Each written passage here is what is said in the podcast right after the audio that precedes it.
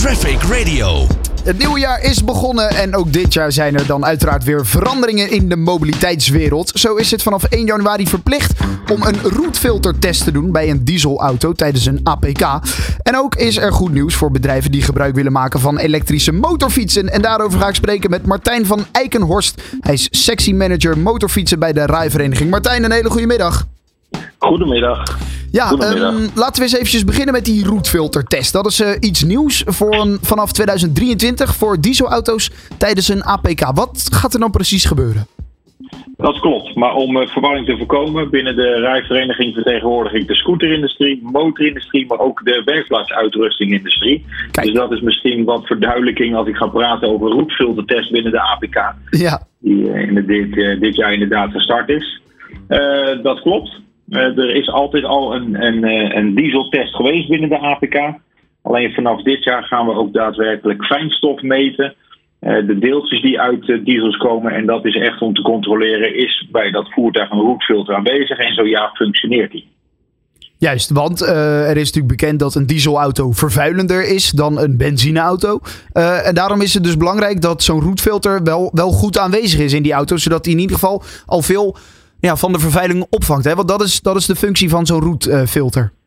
Ja, dat roetfilter is uitermate effectief. Dus eh, eh, als men al praat over enorme uitstoten en emissies, eh, zolang dat filter er zit, valt dat eigenlijk wel mee. Het is wat onderschat, maar eh, la- laten we vooral die kant niet opgaan. Eh, maar het filter moet wel zorgen dat de fijnstofdeeltjes zeg maar, afgevangen worden. En dat kan je uitstekend controleren met een deeltjesteller. Eh, het is wel zo dat die deeltjesteller altijd gebruikt werd in, eh, in, in, in tunnels of in laboratoria. En nu hebben we ook een apparaat die in de werkplaatsen kunnen eh, testen. En nou ja, dat is, dat is een, grote stap voorwaarts. En, maar dat zal niet zonder slag en stoot gaan, om zo maar te zeggen. Nee, hier waren jullie ook grote voorstander hè? Van, de, van deze nou ja, extra test eigenlijk tijdens de APK. Ja, want voorheen bij de, de voertuigen zonder eh, de, eh, een, eh, een, een, een roetfilter hebben we altijd testen gedaan, maar ook met OBD. Elektronisch uitlezen of het voertuig doet wat hij moet doen.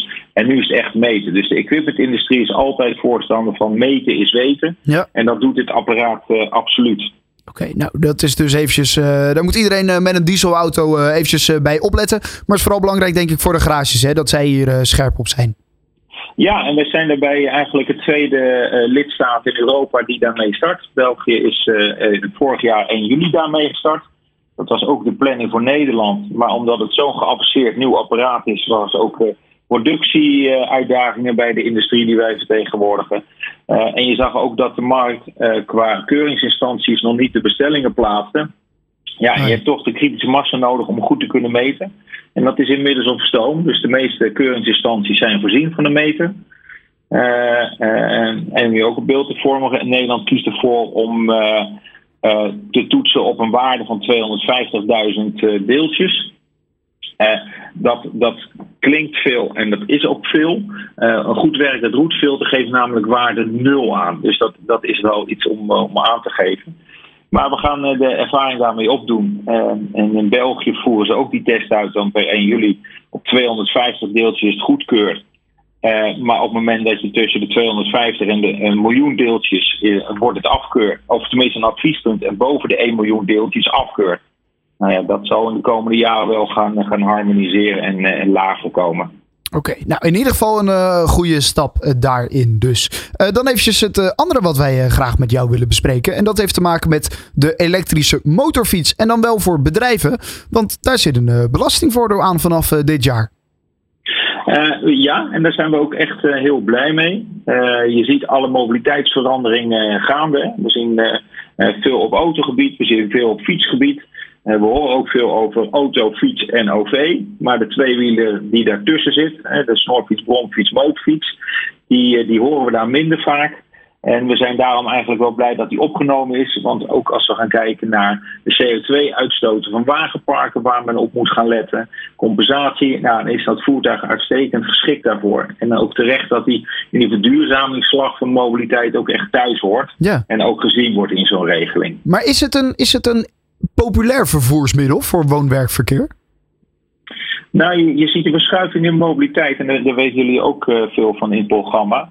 En wat je ziet is dat door de verduurzaming van auto's, auto's ook, ook kostbaarder worden. je ziet dat het OV ook niet, niet, niet goedkoop is en eigenlijk ook steeds kostbaarder wordt. Ja. de fiets is op dit moment populair. Maar je ziet ook dat de, de, de voertuigen daartussen, afhankelijk van welke afstand je aflegt voor woon-werkverkeer, Ja. dit er eigenlijk een uitstekend voertuig is. En je ziet dat daar wel steeds meer vraag naar komt. En daar moeten we ook nog best wat zaken voor, eh, voor organiseren, om dat ook echt een, eh, een woon-werk mobiliteitsproduct te laten worden. Eh, maar ja, er zijn 150 of eh, 1,5 miljoen rijbewijshouders in Nederland. Het park is 800.000 motorfietsen. Het biedt heel veel potentieel voor file druk Ja. en eh, eh, eh, duurzamer naar je werk te komen. Ja. Vanwege kleinere motoren, dus minder uitstoot. Nu zit er een belastingvoordeel aan, maar waar moet ik dan aan denken? Hoe, hoe ziet die eruit voor, voor ondernemers? Ja, voor ondernemers is het eigenlijk zo. Hè. Er zijn twee regelingen. Je hebt je milieu-investeringsaftrek, dat is MIA. En je hebt de willekeurige afschrijving milieu-investering FAMIL. Het is allemaal voor zakelijke toepassing. Dat is wel, eh, wel relevant. Ja. Het heeft alles te maken met een verduurzamingsslag die je als eh, bedrijf kan, eh, kan doen. Eh, 25 45% van die investeringsaftrek mag van de winst. Hè. Daarmee verlaag je eigenlijk je fiscale waarde. En voor de motor kan dat, hè, er zit een cap op, dus de maximale investering van 40.000 euro. Inclusief eventueel een oplaadfaciliteit, want dat is ook meegenomen in deze regeling. Ja. En dan mag je dus 27% van die 40.000 euro mag je, eh, eh, aftrekken, fiscaal aftrekken. En dat verlaagt ook de investeringsmogelijkheden en daardoor de kans, hè, de drempel weer een stuk lager, om ook de motorfietsers mee te nemen in mobiliteitsplannen van bedrijven. Exact, want die zijn natuurlijk nog wel een stukje duurder. De motorfietsen de, eh, die elektrisch aangedreven zijn dan de benzine. Maar dit verlaagt de prijs inderdaad. Of in ieder geval de lasten voor de ondernemer ietsjes meer. Goede en- stap. Ja, wat wil je nog zeggen? Nou, dit, dit, is, dit is echt een belangrijke stap, omdat voor de verduurzaming van, van, van, van traditioneel verbrandingsmotor naar elektrisch, hè, dat, dat doe je niet zomaar, daar heb je veel tijd voor nodig. En dit is toch een goede stap om dat in ieder geval te stimuleren om dat vliegvuur op gang te krijgen. Zeker, inderdaad. Eh, een eh, mooie stap voor 2023 dus inderdaad. Martijn van Eikenhorst van de Rijvereniging, bedankt voor je tijd en een fijne dag vandaag. Hè. Hetzelfde, fijne dag, tot ziens. Always on the road. Traffic Radio.